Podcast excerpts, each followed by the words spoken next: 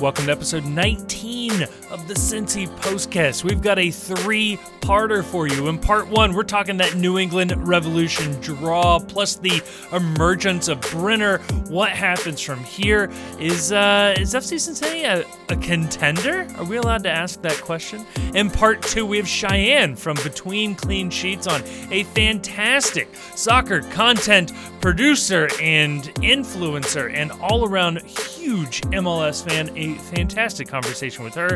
And in part three, we have your questions. We put it out there on Twitter. You asked us questions, and we did our best to give you the answers that you deserved. All of that and more is going to be your postcast episode 19.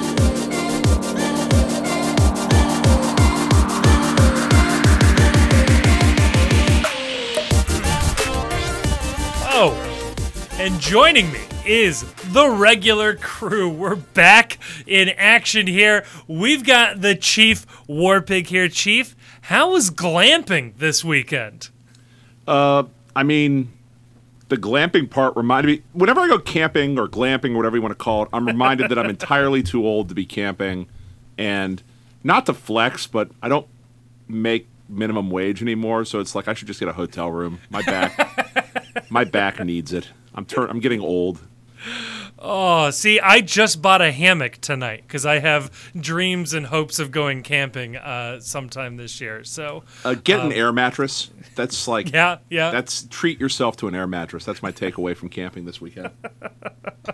Oh, and joining us uh, back, he missed last week. Das Harks filled in quite nicely. We've got Grayson. Grayson, when's the last time you went camping? Uh, I actually go camping a few times a year. Let's see, the last time I went camping was well, actually probably not since last uh, July Okay. in uh, Oregon. Wow. I, I knew there was a twist with Grayson and, and camping in Oregon. It's about as close as I could get to it, so that was good. I mean, you don't have to be you don't have to be on vacation to camp in Oregon. There's a lot of people who just camp full time out there. I think, right? Ooh, oh no. oh no, oh no, no, no, no, not like that, not like that. No, I just meant hippies in the woods. No, no, it's, this is the, that was not a homeless joke. That was not a homeless joke. We we veered real close, and I know two weeks ago we, we started off hot with a, a 9/11 joke, so we, we really got to pace ourselves here tonight. That was a Uh, hippies in the woods joke. disavow, disavow. a VW bus. Uh, no, there was a great game that we got to watch. Uh, New England Revolution FC Cincinnati, one of the more exciting games in MLS this past weekend. Um, it was a fun one. Uh, Matt Doyle pointing this one out. Uh, both teams missing their defensive midfielders. Uh, it allowed for a, a far more open, free flowing game.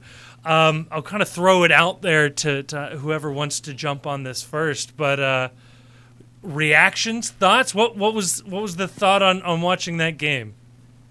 I mean, the first thought was it would be nice if Nwobodo was not so much a machine at picking yellow cards up. I mean, the man's been a great signing, but he is the most reliable dude to pick a yellow card up just about every match, and it's going to be a problem in terms of FC Cincinnati's defense if he can't be out there more often. But Yeah. my instant gut reaction to this game, which I had to watch back because this is going to shock you, a 70,000 seat amphitheater in the middle of nowhere doesn't get the greatest cell phone reception in the world in Huh. terms of streaming a match. But um, I, I what I took away from this game was that there were long stretches where FC Cincinnati didn't just play well, they played better than New Yeah. England. But they also went to sleep a couple of times. They conceded two goals that they probably won't be happy to watch back in terms of the replay of the match. And the, the other takeaway I had watching this was just it feels like that's what the games have been this year is it's been up moments for FC Cincinnati where they, they look really good and then some defensive lapses where they concede. And I, I just don't feel like I've seen them play yet a full match at that speed that I think they're capable of. Where there were like stretches in this game where they dominated possession, they were pinging passes around, created some really good scoring opportunities. I'm, I'm just waiting for that game to be played where they play like that an entire match, and I think the result could be pretty incredible. So, yeah. So on MLS After Dark, Charlie Davies said that this team was probably by this team I mean I mean FC was probably two defensive pieces away from being Eastern Conference champion quality, and I I think that's probably about right. Um, and I don't I don't know that we need to belabor that point. Um, I think if we had a healthy Junior Moreno, yes. we would we would feel Nwobodo's absence a little bit less. Um, the Kubo Cruz bear- pairing had some interesting moments. Cruz actually had like a pretty high rating on both uh, FotMob and Who Scored. so maybe whoever's thinking about um, picking up his salary is uh, was, was watching that game. you know, we had uh, we had Cruz, Kubo, and and Brenner all out there on the shop window uh, in the starting lineup that game. Um, and uh, and Kubo when he played, it was just before I you before not to interrupt, but like when Kubo plays, he plays like a character from the old NES World Cup game where he just goes straight ahead. There is no side to side motion. There is no looking to offload the ball. There were like a half dozen times this game where he was just, well, I'm going to hold the B button down and put it directly towards the other goal and run as fast as I can. And shockingly, it worked a few times just because I think New England was stunned that someone would decide to just Leeroy Jenkins right at him with the ball. I don't yes. know. there was one like five minutes in where yes. Kubo made a like messy run, and yes. he just lost the ball in the box when he had Lucho right behind him. Ugh. I mean, I don't. I guess I don't. I don't know what Kubo saw, and I don't know if there was some, if his like foot was was a little weird that he couldn't really make that pass. But it really just felt like he almost could have just overran the ball, and it would have been right in front of Lucho uh, for, yeah. for for a goal. But C- CJ McCollum on Pardon My Take had a great way to describe this. He said sometimes you just run out of talent. Like you can do four or five different incredible things, yes. and then you get to a point where it's all right. I'm out of talent. There's nothing left that I've got here, and that was kind of like Kubo's runs in this game, where he would string together four or five really nifty little moves to get around people and hit the sprint button, get past another guy, and then run out of talent, and there was just nothing left to do with the ball but turn it over. Yeah, yeah I really li- for Cruz, I really liked that little uh, lob pass he he gave to Vazquez in the box at one mm-hmm. point. That I mean, it would have been a pretty impressive finish, but I mean, it was a dangerous pass. Like something was something was there, uh, and then you got to give Cruz credit for winning the tackle and setting up the uh, Brenner goal. Yeah, I I like I like that midfield as well because it was an interesting insight into like what the Nijkamp era was maybe supposed to be, where it was like, oh right, it, Kubo and, and Cruz were DPs, are DPs on this team, and you really forget that a lot of times. That we're uh, trying, trying, to forget right, right, trying, trying real that. hard. No, and I, I, I was texting old uh, Andrew Prenovic uh, during this game, uh, before the game in particular, said, like, I, I, really hope Kubo's hungry for this one. He hasn't played in a while. And then, yeah, after that run, it was like, all right, Kubo's up for this. He's, he's feeling this game. This is good. He hasn't lost his, his, uh, his edge yet, which is nice. Um, yeah, I, I liked Cruz in this. I thought he looked good. I, I don't. If I were the Colorado Rapids, I'd, I'd throw a trade out there, you know? Why not? I mean, they have a hole in, in their midfield coming up when Mark Anthony Kaye goes to Toronto FC. And let's and be real, there's a, there's a, any number of MLS teams that are coming in under the salary cap and aren't yep. using all of their discretionary spend on their tricky Don fun bucks where – Cruz would be an upgrade. And for those teams, they're not making a sacrifice to acquire him because it's open salary sp- uh, spot and it's owner money spend on bringing in a contract like him. He is an upgrade to someone that wants to deploy him properly and wants to give him minutes. I mean, part of his problem is just that he's simply been lapped on the roster by better players at this point. But there's still a there there with yeah. him he was still a, a, a, decent signing and a signing that was lauded when he was made. Um, he's probably a little overpaid right now, but it's not your money. And for a lot of these teams, they've got the space to add a contract like that. Yeah, Colorado was a great, great shout by Kevin there because they kind of specialize in those distressed assets, and mm-hmm. uh, their D, their DPS tend to come in right around Cruz's salary. Um, that kind of mid level slash mid high TAM uh, Yeah. uh, range. And like I said, you know, there was I don't know if it's gone through yet. I haven't been on Twitter in like 30 minutes, but uh, but uh, there was that they were saying that uh, Toronto is looking to trade for Mark Anthony Kaye. So Right. and know, it sounded yeah it sounded like there were youth prospects heading back the other way which cruz would fit in nicely into a starting role while you waited for those youth products to to come online in the next year or so and to borrow a basketball term, I think Cruz is a expiring contract.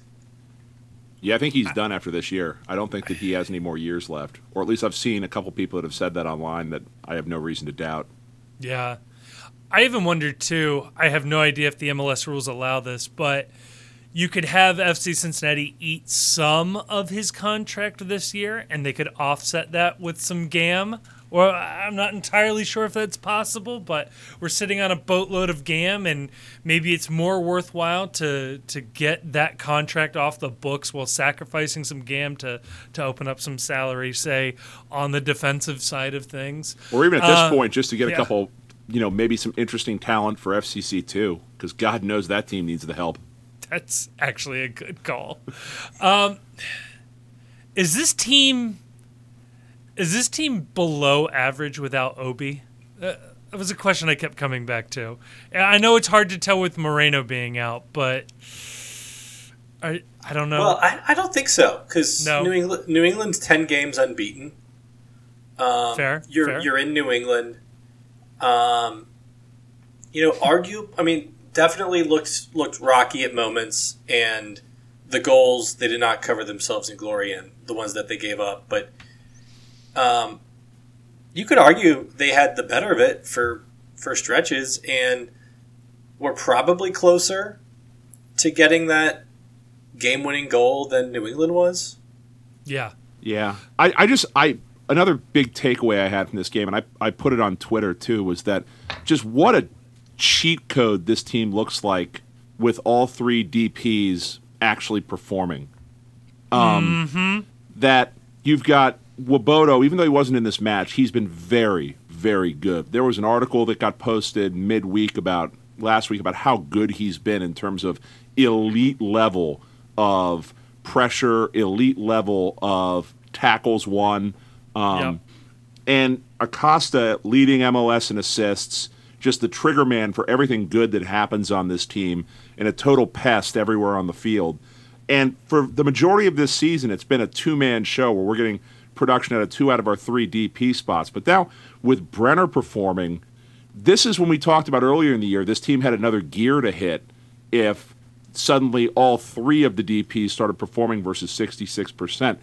So when, when you ask that question, is this team below average with Nwobodo? DPs are like force multipliers. So I'd make the argument that without Nwobodo, this is probably a below average team, but he also with them moves them up from just regular average to above average, I think, if that makes sense. Like that's how much a difference it means to have all three of your DPs performing to contract expectations and on the field at the same time.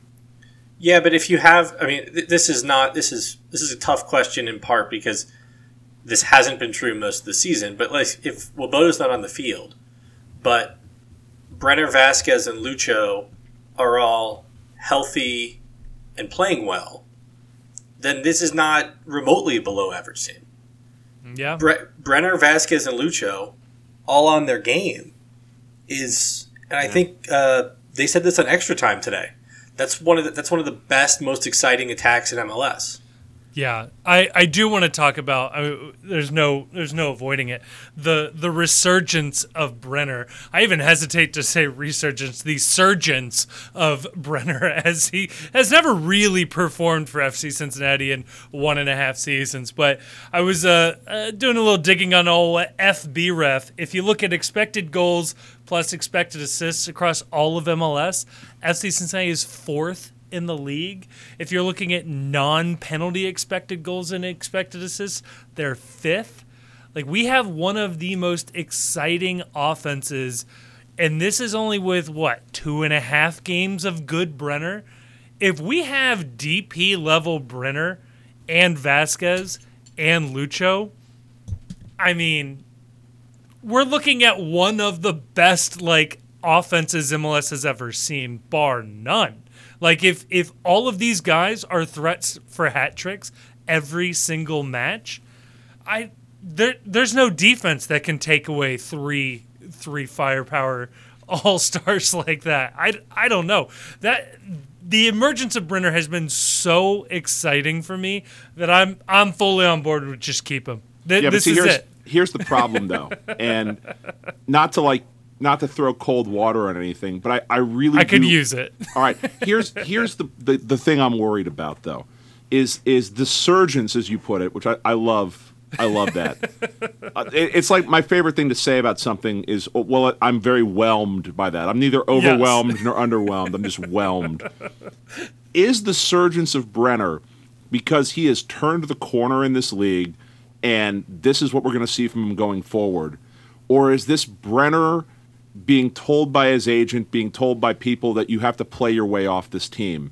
And the motivating factor is to get sent in this window. And that's what's causing the surgence, as you put it. Because those are two very, very different things in terms of how sustainable what we're watching is.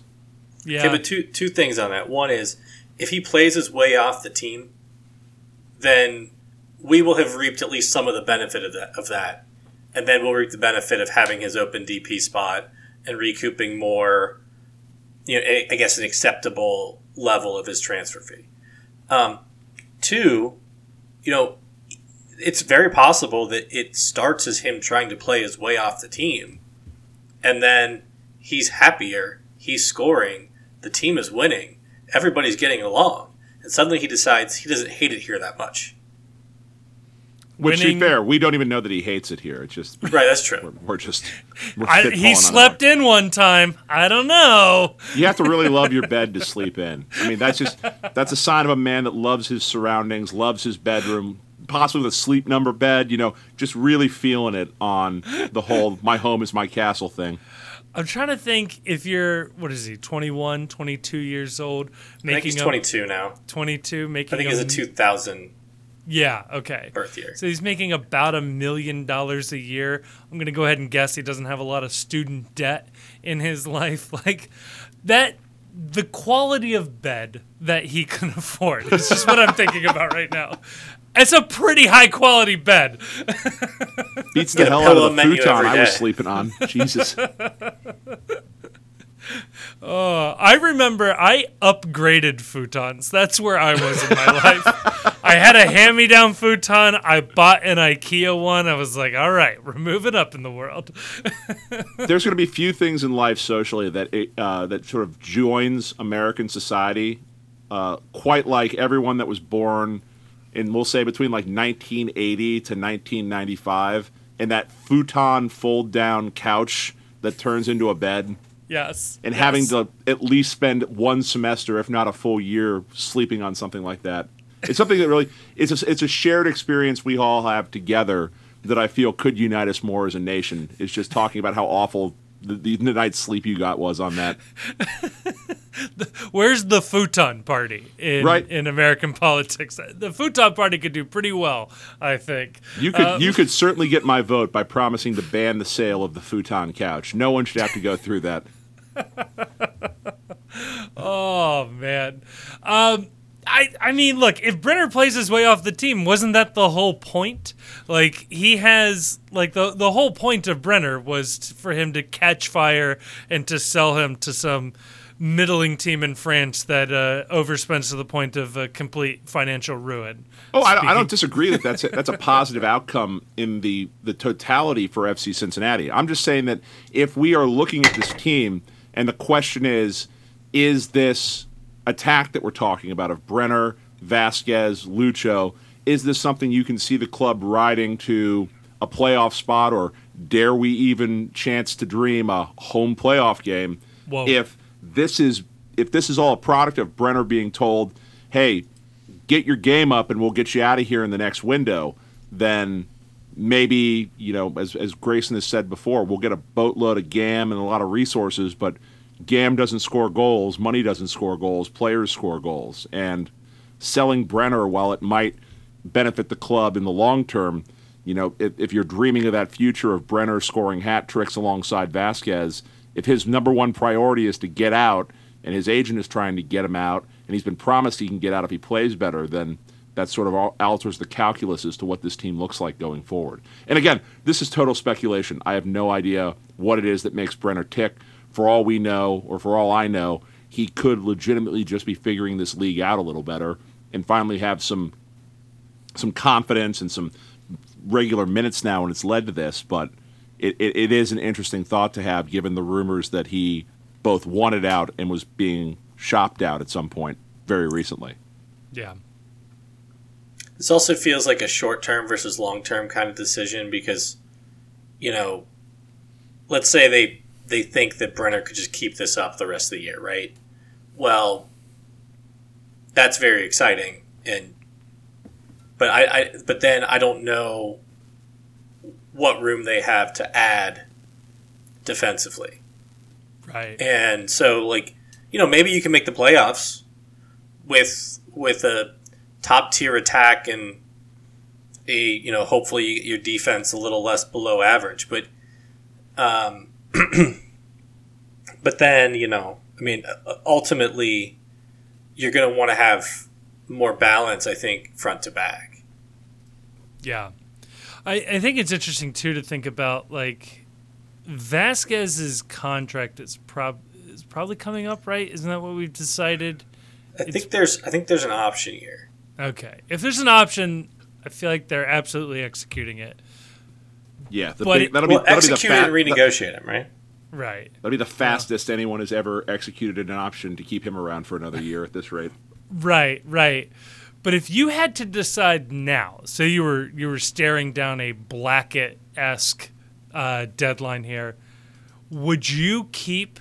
Would you sign Vazquez to a DP contract? or would you keep Brenner on his deal? I think that's tr- that's weirdly trickier in my mind because you know Brenner's younger. Not that not that Vazquez is old, but Brenner's definitely younger. Brenner probably has the higher ceiling, and you've already got him under contract. Vazquez, you let Brenner walk in, in whatever way, shape, or form that looks like. You give Brenner, or you give Vazquez Brenner's contract. You give him that nice big boatload of money if he slides back a little bit and regresses, as we've kind of seen this last month, I know he was kind of hurt. I I almost wonder if Vazquez is the bigger question mark of well, I don't the think, two of them.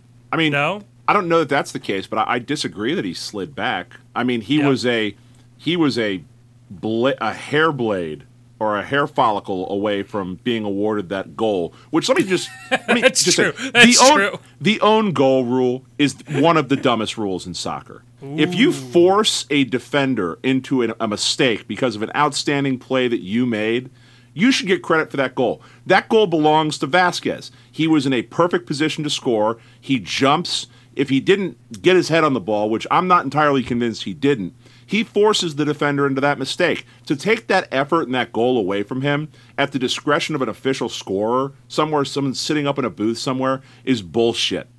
That's mm. bullshit. It's a yeah, boring rule. It doesn't make the league more entertaining. It I'm doesn't make it. the game more fun. Give the goal to the person that causes the fuck up. Oh, if I I'll, I'll co-sign this 100% because keep in mind MLS is the league that makes up their own assist rules mm-hmm. and it boosts players' stats. I'm with you. I, am in. I'm in now. Right. MLS should absolutely be doing this. At a minimum, the player who forces the own goal should be awarded an assist. Yeah. I mean, you should be able to assist an own goal. Vazquez did literally everything he needed to do to score there except for touch the ball. And that's like I don't know. And again, I'm not really convinced he didn't touch the to ball. That standard? I don't think he, I don't think he touched the ball, but like what are we asking for? Don't let, you know, perfect be the enemy of good here. Yes. And if MLS can give Vazquez another goal, it in- increases his value. Maybe he gets sold to Chivas. Maybe he gets sold to Europe. And it's another export because right. he has another goal on his tally. And a lazy GM or sporting director somewhere in Germany is just going to see the top line numbers really big and they're going to sign that guy. And Or they're going to watch the highlight right there and think, well, obviously yes. he got his head on the ball because they awarded him a goal right there. It's like the yes. Garfield without Garfield comic that's online. Like, if you remove Vazquez from that picture, that goal doesn't get scored at Right. all. Right. like Hundred percent.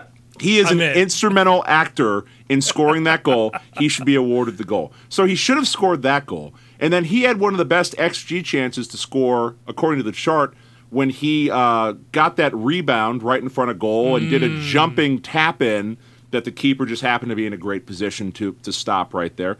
Uh, Vazquez, he's looked great, even in the games that he's not right. scoring. Um, so I don't, I, I don't buy the idea that Vazquez has regressed. I think that the lack of goals from Vazquez has a lot more to do with the fact that there are a lot of other players that are just in great form, and he doesn't have to be Superman. He poses like Superman when he scores, but he doesn't have to be Superman on this team because there are so many great options to score. I mean, you've even got, we've stopped talking about him a little bit, but Barreal is still playing really, really well.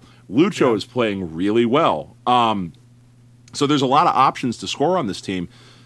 The original question, would you give him Brenner's money? I, I don't know that I would, just because I think the ceiling is, you know, as down as I've been on Brenner, the ceiling is unquestionably higher for Brenner.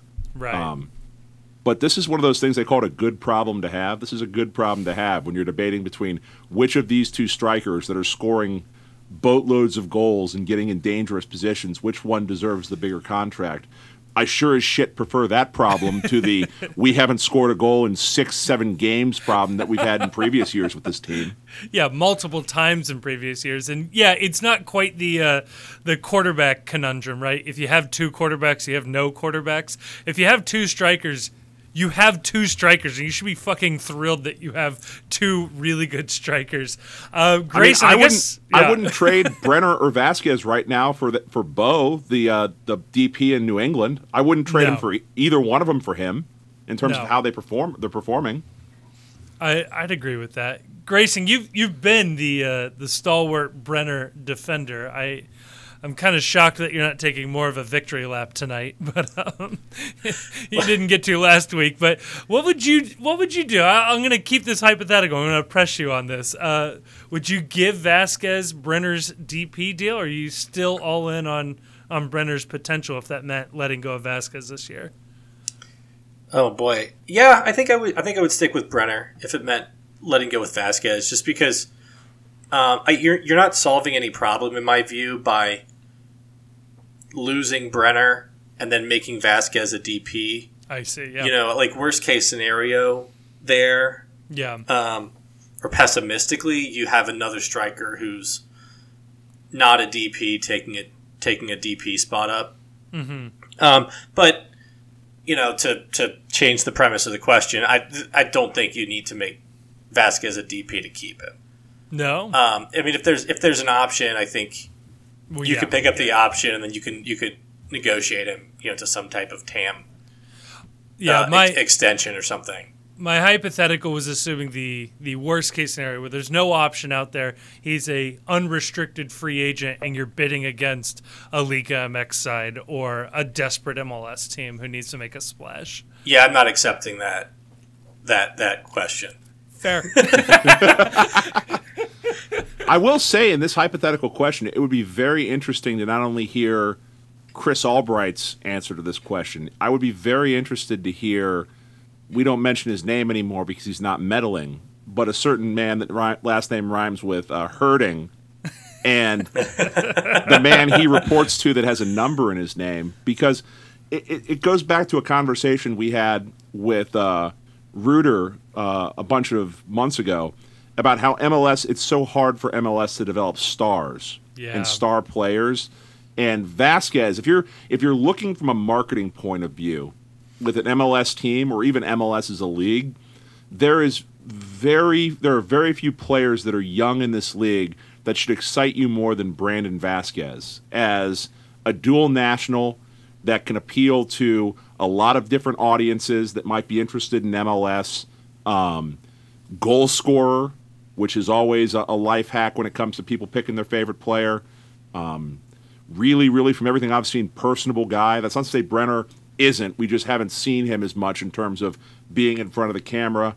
Um, it would be very interesting to me to pick the brains of the people who make these decisions from a business point of view, because if you're trying to build a a team around a star player, there are a lot worse you can do than Brandon Vazquez is the guy that's on the game program, that's on the email that you send out to sell season tickets, and that's on all your advertising material. Yeah. Well, he should declare for Mexico then, right? He absolutely should. Because he's not going to be more. He's not going to get more famous or marketable getting an appearance with the national with the U.S. national team. I'm sorry, like he's already.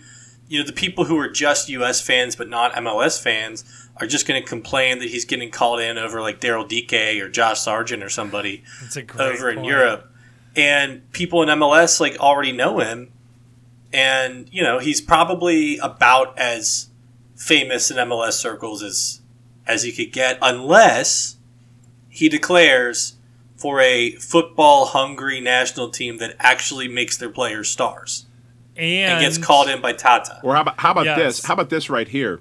If you're MLS, if you're the league office, don't you kind of want him to declare for Mexico? Yes, just because obviously. that's a that's a demographic that you have tried so hard to break in with. That's been tough because you know, I, not telling anyone things they don't already know, but the majority of the Mexican and Spanish speaking audience in this country already follows their home clubs back home. They're not adopting MLS teams like they thought they would when they put teams in markets like Houston and Dallas and, and down in the Southwest. But having a young Mexican national team, goal scoring talent that has just affected the Mexico, that's a bleed over star potentially between those two leagues. I would think the league office would, would kind of, they never say it publicly, but they'd have to welcome that, right? I'll do I'll do you one better. Vazquez commits to Mexico the week before the Chivas friendly and transfers to Chivas, plays one half for FC Cincinnati, one half for Chivas. it's like the Brandon Vazquez testimonial, scare, scores for both teams. I mean, this is the, the superstar ah, man. in the making. The hype gets him all the way to the World Cup, scores a goal in the World Cup. That's it, man. He's off and running But that doesn't, that doesn't do anything for MLS though. Or FC Cincinnati. But boy, would it be good for his NFT collection. I mean, Right. it would Yeah. be. So- this is how you know, even though they won't give him a photo credential, uh, this is how you know Kevin really is a real journalist. Is he's rooting for the story. He's not rooting for the team. How hype would that that friendly be all of a sudden? Oh my god. it would it would actually matter. Uh, S- Speaking of that of that Vazquez rebound, yes. Um, I just want to say, like, I am so so cranky that uh, New England replaced Matt Turner with some random Serbian guy, like international keeper.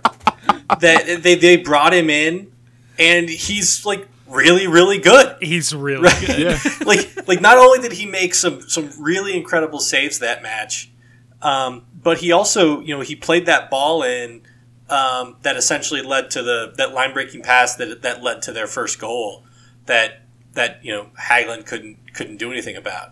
It is Yeah. infuriating that when we go to the bench, it's for Kenneth Vermeer. When they go to the bench, it's for this guy that ends up being a superstar. we brought in we brought in how we brought in like two separate international keepers and they combined to be the worst keeper in the history of MLS. Yes. and yes. New England just finds some random guy from Serbia and pays him two hundred twenty-five thousand dollars. And oh. oh, we, we we are not missing a beat from losing Matt Turner to Arsenal. so I I literally wrote this down before the episode, and the way the conversation was going, I didn't think we'd get there, but we got there. So I got to ask both of you, who plays first for FC Cincinnati? You know, going forward, this point on, Kann or Vermeer? I I don't know right now. What's going on with Kann? Like, has I- any has Health any and reporter? safety protocols. Yeah, but like is what- it was health and safety said? protocols. It feels like there's always a reason Alec Kann isn't on the bench, sort of like lurking But he behind was on the Roman bench Celentano. against New York, right, or against um, Orlando. Against Orlando, he was he was a late scratch against New England, and I think New York he was a late scratch. He had a groin injury for three months. That's what is that? A twelve week injury? What, That's buy, somebody buy him a subscription to Pornhub? Look what's going on He with has, this guy. he has monkeypox. if you if you, I, I always think of sports injuries in terms of fantasy football because I'm stupid that way. But like, if you had like one of your star players out for 12 weeks of the season for an injury, you would say he's a bum. You're done with him. Like you had to cut him a long time ago. Like I understand soccer's a little different. But he's not exactly young. He's in his thirties. Like, but this is also part. This is also part of the reason why uh, the NFL is the greatest sports league known to mankind. Is that it's so not opaque about these things because of gambling, where the instant a player isn't available, you all but have his chart in front of you on Yahoo Fantasy that you can click on, where Yes. you can read his blood pressure and shit like that, and find The- out you know if he's been having night terrors or headaches or shit like that. Every other sports league, including MLS, it's hockey is the worst. Where it's like, what's wrong with him? It's a lower body injury. Lower a- body. Yep. fuck does that mean? but it is it, it is weird in soccer, and this is coming from the perspective of grew up an NFL fan, you know, still am an NFL fan, but that's usually like my go-to of where like all my sports or takes are based on at some level. The idea that we have players in this league and on this team that go months and we really don't know what's up with them other than no one has seen them on the training facility when they're allowed to watch from like you know from the Mike Castrucci Chevrolet dealership across the street from Mercy Right, Health, right. and we have no idea where the fuck any of these people are. like he, like at Kann Kann could have been in a in, in a prison somewhere serving time and people would have had Yes. no idea They're gonna they're gonna swap him for Brittney Griner. right um, So that's a good point, and it, it is frustrating that you can't get like any straightforward injury information. Like, where's Junior Moreno? I don't know He, he got COVID too, maybe. COVID two, like the second COVID COVID. too Yeah, COVID Yes. two, the coveting. he's COVID already two, onto the second one. electric boogaloo yeah, uh, it is very funny. Uh, I do, I do still have access to the FCC media notes, um, and it's very funny. Like Thursday, they'll give you the injury report. You're like, oh, cool, only two guys are on there, and then game day rolls around, and seven guys are out injured, and you know, two are having their knees replaced, and and one's back home dealing with a family issue. And you're like, really? You didn't know about these two days ago? This all popped up over Friday night, like come on. It, it, they very much intentionally hide all of this. And yes, to, to Chief's point, I, I assume this is all to fix gambling markets in Southeast Asia. So yes, um, if there's I'm somebody right that's there. somebody that's paying the team for this insider info so that they can log on and make that bet for FC Cincinnati plus 220 to tie this past weekend. Yeah, a lot of people forget that in the early days of the Premier League, they had a, a weird issue with power outages ending matches early. And uh, those matches tended to end early on score lines that had a lot of fucking money running on them in Singapore. So, uh, hmm, something to think about there. Yeah, I, Um, I, I always just assume it's people in pinstripe suits making these decisions very far away from where the field is. Uh, there's there's uh, Macau in particular has done a very good job of making a lot of money and nobody really noticing them. That they they've slid under the radar. Hong Kong takes all the headlines. Macau's over there just printing cash. Uh, isn't that the real American dream at the end of the day? Just to anonymously and quietly make a lot of money. yes, um, I think that'll do it for uh, for part one of uh, some FCC talk, some transfer talk, some good talk there. Uh, part two, we've got an interview. It's been a little bit since we've got an interview. We've got a fantastic content creator between clean sheets coming up. Uh, really good conversation, far reaching, really, really fun time. Um, and then in part three, we've got your questions. So if you asked us a question on Twitter that one night we asked everybody, we've got answers. So stick around, enjoy the conversation, and then the Q&A afterwards.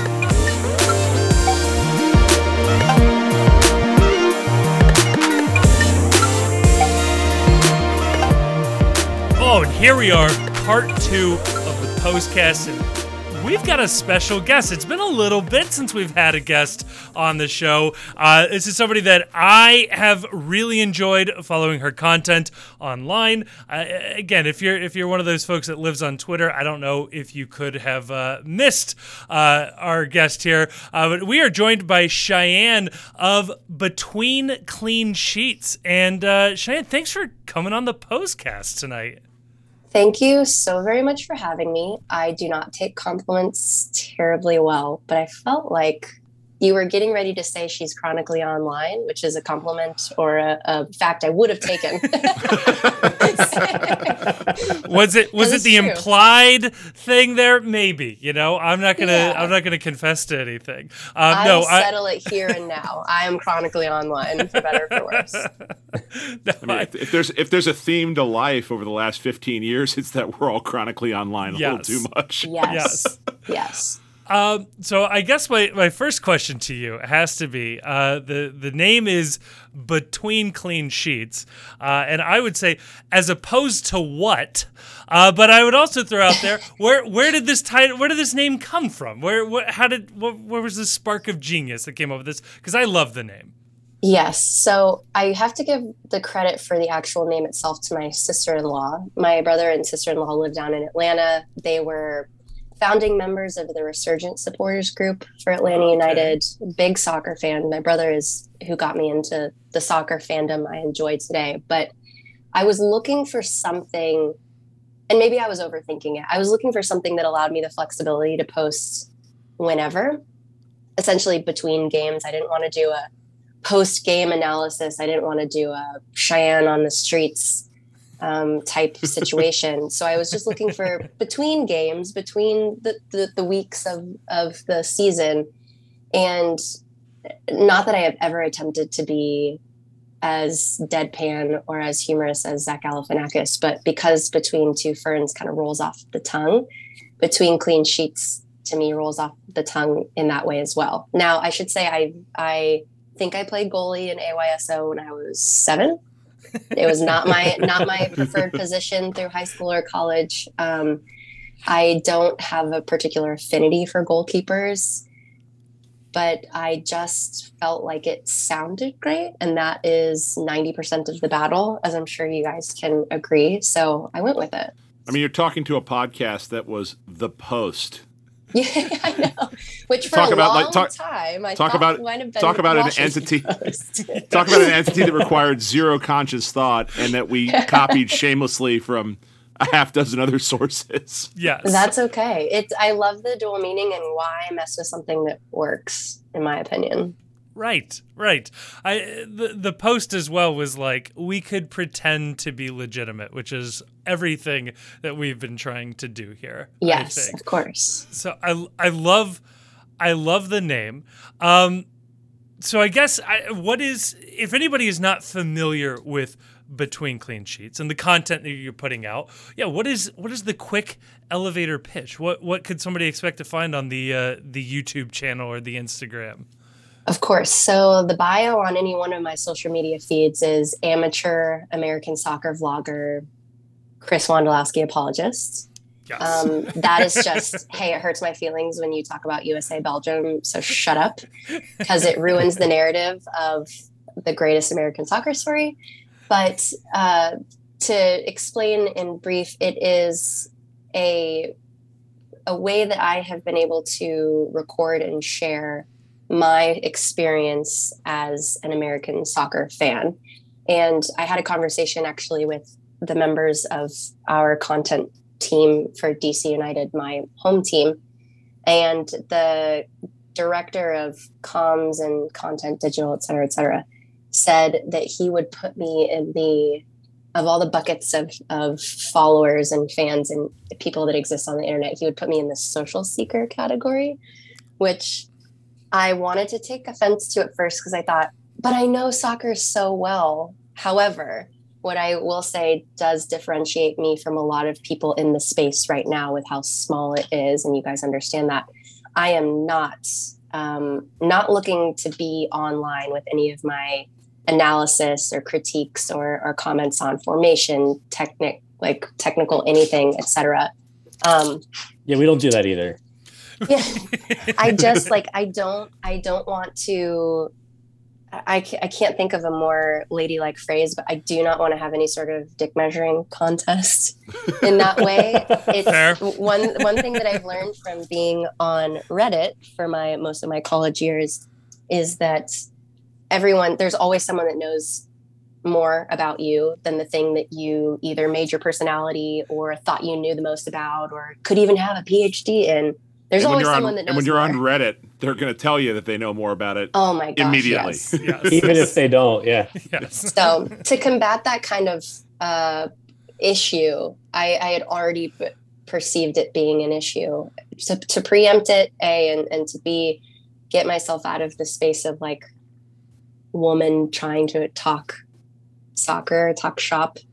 I just decided to show the part that it seems like even still after about five years of doing it now, nobody is doing. Nobody's really vlogging themselves enjoying um, uh, soccer. So I, I felt like it was it was a good idea from the start. I'm just in the process of trying to be more consistent about posting. So Yeah, I think that's a good I think it's a good observation because there's a ton of people out there doing like game analysis and breaking down tactics and all that stuff. Right. And some people are really, really good at it. But I think something well, at least that we've targeted is more of like a fan experience and just trying to be like, you know, how can we have fun have fun with this, you know? right, right, and that's it, it is lacking. I don't think people realize that. I mean, there are thousands and thousands of fans that experience things, but they're not doing a comprehensive job of showing the people who aren't there what it's like, which is what I'm trying to do to get more people to participate. Because you guys know how much fun the I mean, I don't know as if the Bailey's never been full, but it there will, there will be a time where it will be less fun when it's not full, and you'll remember the days uh, of when it was full and fun. I hope it always stays that way, but you've got to get people bought in, and to to have that visual before you get there is really helpful for some people. Oh, trust me, the uh, the last crew in charge of FC Cincinnati, our last GM and coach, they were trying their best to make the Bailey not full. They were yes. they were doing literally everything in their power to make the Bailey not fun. So Yeah, I feel that. And yet, you guys are enjoying freaking Acosta as Player of the Month. Mm-hmm. Thank you for him. in- yeah. enjoying By the way, thank you, thank you so much. You know what best- i i feel like he he needed to blossom somewhere he was not blossoming here so you're welcome He did. He he took a, a couple of years to find himself in Mexico, and he's come back a, a changed man. I know the Acosta from DC United days was like, you know, throwing temper tantrums and would get Uh-huh. silly yellow cards.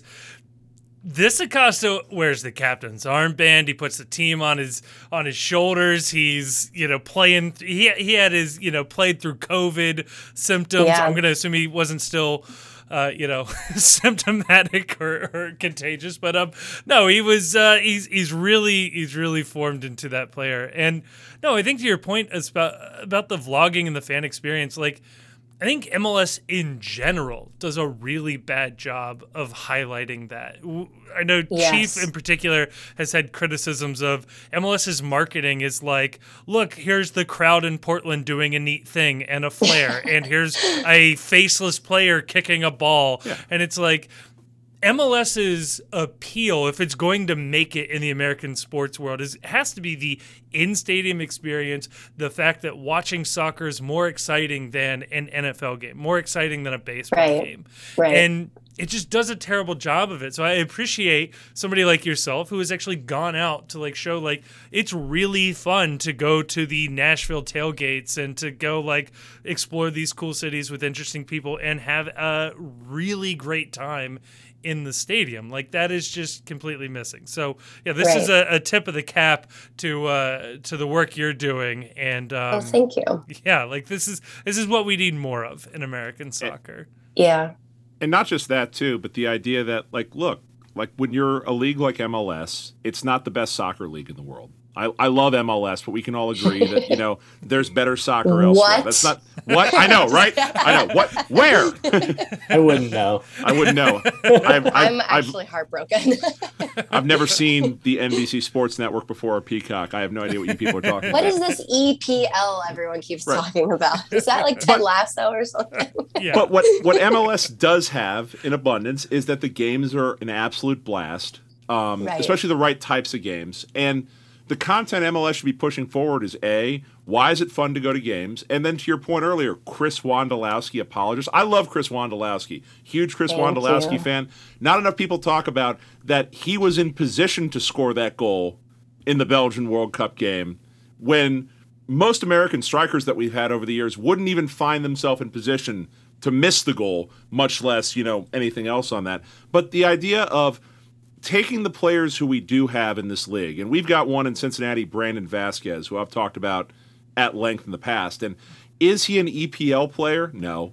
But you know what? There's no reason why he can't be a star player that people are excited to come out and watch here in the United States. There's Right. no reason why. Is Chris Wondolowski good enough to start for Chelsea? Not even at the peak of his career, he wasn't. But buying a ticket to see Chris Wondolowski in America was an absolute blast. He was one of the best people in this league at what he did.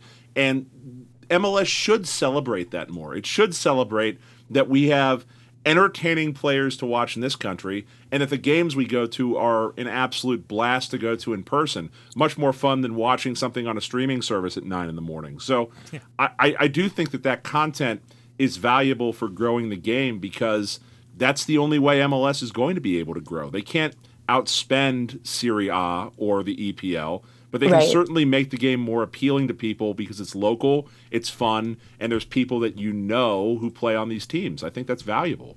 Right. MLS players are really relatable too. Like Acosta has that kind of classic experience of, you know, growing up after he had kids and moved to Cincinnati.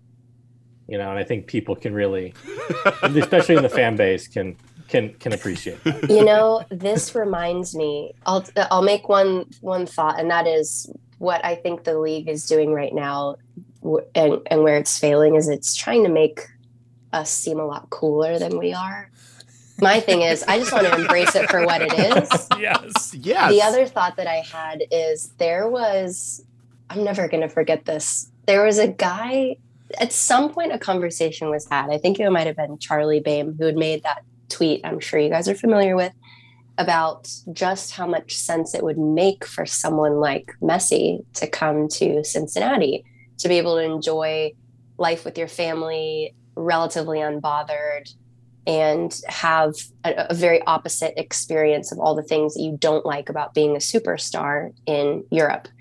And I I don't think he's I don't think he said Cincinnati specifically is what I'm remembering, but I do remember quote tweeting it and saying like Messi to FCC. This makes sense. Like live in live in obscurity. Sold. He's And- never been to he's never been to Kings Island. I guarantee it. Well, I got a DM from somebody. They had to have been off their rocker in so many Oh, ways. no. They said something about the rumor about Messi going to FC Cincinnati had more truth to it than I realized at the time. Whoa. And I was like, who is this? This is, of all the DMs I've received, this has to be the most unhinged but it was said with the most like serious tone. Now, if you and- still have that DM, I believe you may have identified Jeff Berding's burner. Well, that is pre- precisely in my mind. I was like, this has got to be someone who ran into Jeff Berding at a party, and maybe Jeff Berding was intoxicated, and like, oh yeah, Messi to FCC, and and then that person was like, I will break this news. I will hold on to this forever. I Berding will- mentions I will find Messi often. Like it's a name he likes to bring up as like we can recruit the world's best, like Messi. It's like, It's like, I- eh. God bless Yeah. you, buddy. so that actually also reminds me that when I try to tell my non-soccer friends, Wando was a great example. I um, had the pleasure of interviewing him last fall, and I had worked on it a couple months, just not because of how how difficult it was, but because I was living on the opposite side of the country. Worked with the comms director to get the interview. Flew out to San Jose. Ended up sitting with him for almost two hours uninterrupted at PayPal. Park, which was incredible. Um, but I was trying to explain to a non soccer friend just how amazing that was. And I felt myself, I felt, I felt so stupid the way that I was saying it to essentially say it's like being able to interview Tom Brady because I knew it wasn't like interviewing Tom like Cris Collinsworth. I, Oh, I- I knew that this guy shows up to season ticket member events and that 15 people are really excited to see him. And we even talked about his attendance at the ESPYs uh, very co- closely after the 2014 World Cup and how he essentially just looked like some someone's younger brother that had been invited last minute. Like it's not Tom Brady, but in, my mind, I, was explaining to my friend, I was like, it is like Tom Brady for me. That's how So- special it is. so just doing the, just doing this podcast a couple weeks ago, we interviewed a guy named Mitch Hildebrandt, who was Uh-huh. a goalkeeper for FC Cincinnati when we were all in the USL. And his claim to fame is that he was in goal and he stopped, I think, three of the five or four of the five penalty kicks versus the Chicago Fire when we upset them in the U.S. Open Cup. And he's a person where outside of maybe the Hildebrandt household and the Cincinnati area, maybe a half dozen people know who he is. And I was so nervous to interview this guy Yes. Oh over my a Zoom call because I was like starstruck interviewing this guy who I had cheered for, that I chanted, Mitch says no after he stopped kicks. And I was trying to explain this to my wife and a couple of my coworkers, and they looked at me like I had just like I like I'd fallen off a truck and it hurt my head. And I was like, "You don't understand. I'm so nervous. I want to make sure this interview is good. Oh my I don't want. Mitch to think I'm an idiot." Like it was objectively pathetic, but I had such a good time. yeah, it's like it, it's almost like telling someone your make a wish is is him. It, it, it truly it's, it's the most embarrassing endeavor to to say that that person means that much to you. And my brother is the same. He he joined me on this on this journey to San Jose, and he loves Wando even more than I do. He's the whole reason why I love Chris Wondolowski.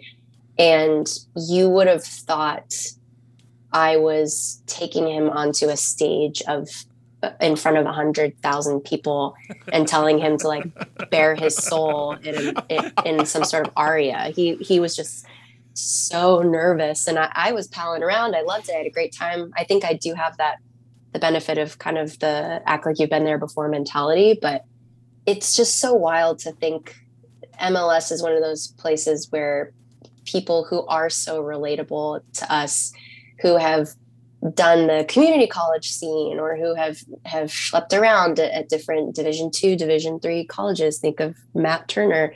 Yeah. and and yet they they occupy such an elevated space in our brain. It's such a weird very wwe style uh vibe to me Man, Chief just Chief just got real excited. oh no is that another one of your passions No, it's a, th- there's a, just a really strange overlap between pro wrestling fans and soccer fans that I find tremendously enjoyable. Um, yes Yeah. So Yes. where where did the Wando uh am I allowed to say obsession? Uh, where where, Sure. where did the Wondolowski uh, uh, interest uh, start? Uh, tell, tell us that story a little bit.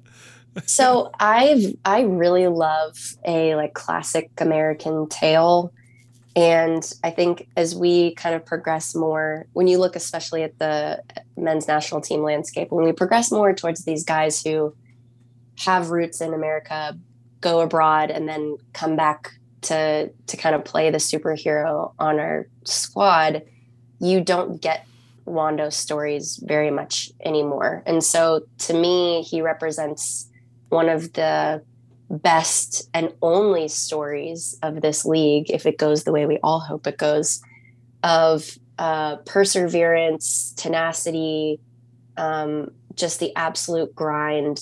And uh, anyone who lives in Ohio can also appreciate the relocation of the team from San Jose to Houston and him coming back from that and the hometown hero part of it all and the fact that truly I don't think that his record will be touchable for a very very long time unless we get to the point of like freak athlete because no one's going to be in the league as long as he was Right. to score that many goals. And the even wilder part of it is he was on the earthquakes. He wasn't playing for Atlanta. he wasn't playing for an LA team.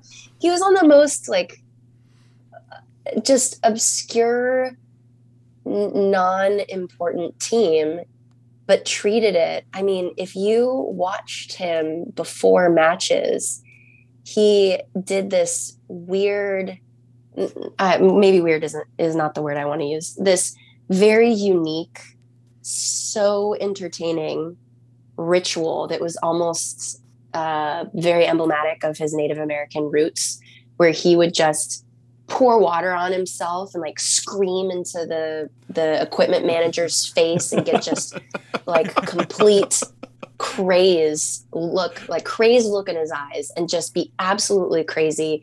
He'd get in refs faces. He was that total poacher just freaking cherry picking on the back line and, and everything about him was like this like hunter trying to survive.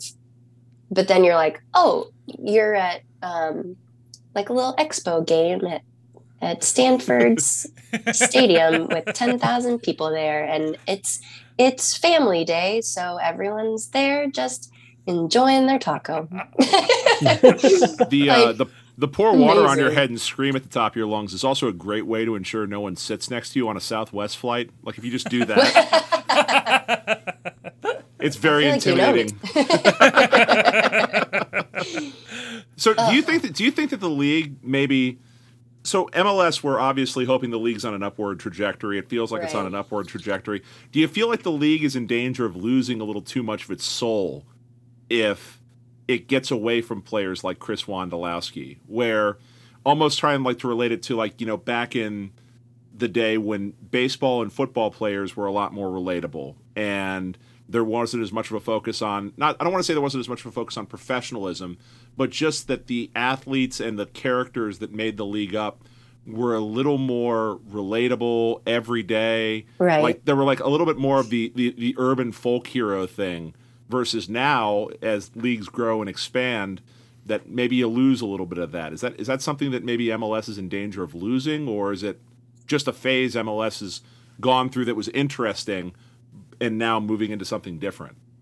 This is such an interesting question to ask. And baseball is a very interesting sport to relate it to because baseball and MLS are kind of going through the same thing right now where they're getting an influx of these Central American um, or foreign born MLS South American players.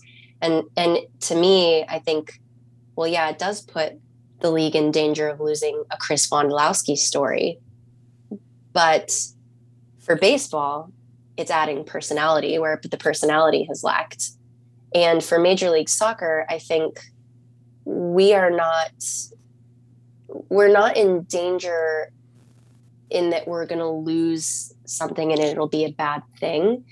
I think because MLS will forever be rooted in just the um, kind of uh, apple pie and and uh, and baseball mentality, it does bleed over to MLS in that you've got, save for Cincinnati and some others, you've got like the San Jose Earthquakes, the Houston Dynamo, things that are just so quintessentially American, obscure names, mascots, um, weird promo nights at stadiums that allow different kind of fans to participate. There will always be that element, and I don't think that that will change we are in danger of losing our um, uniqueness in that way if we keep trying to do things the way Europe does them. That's what annoys me.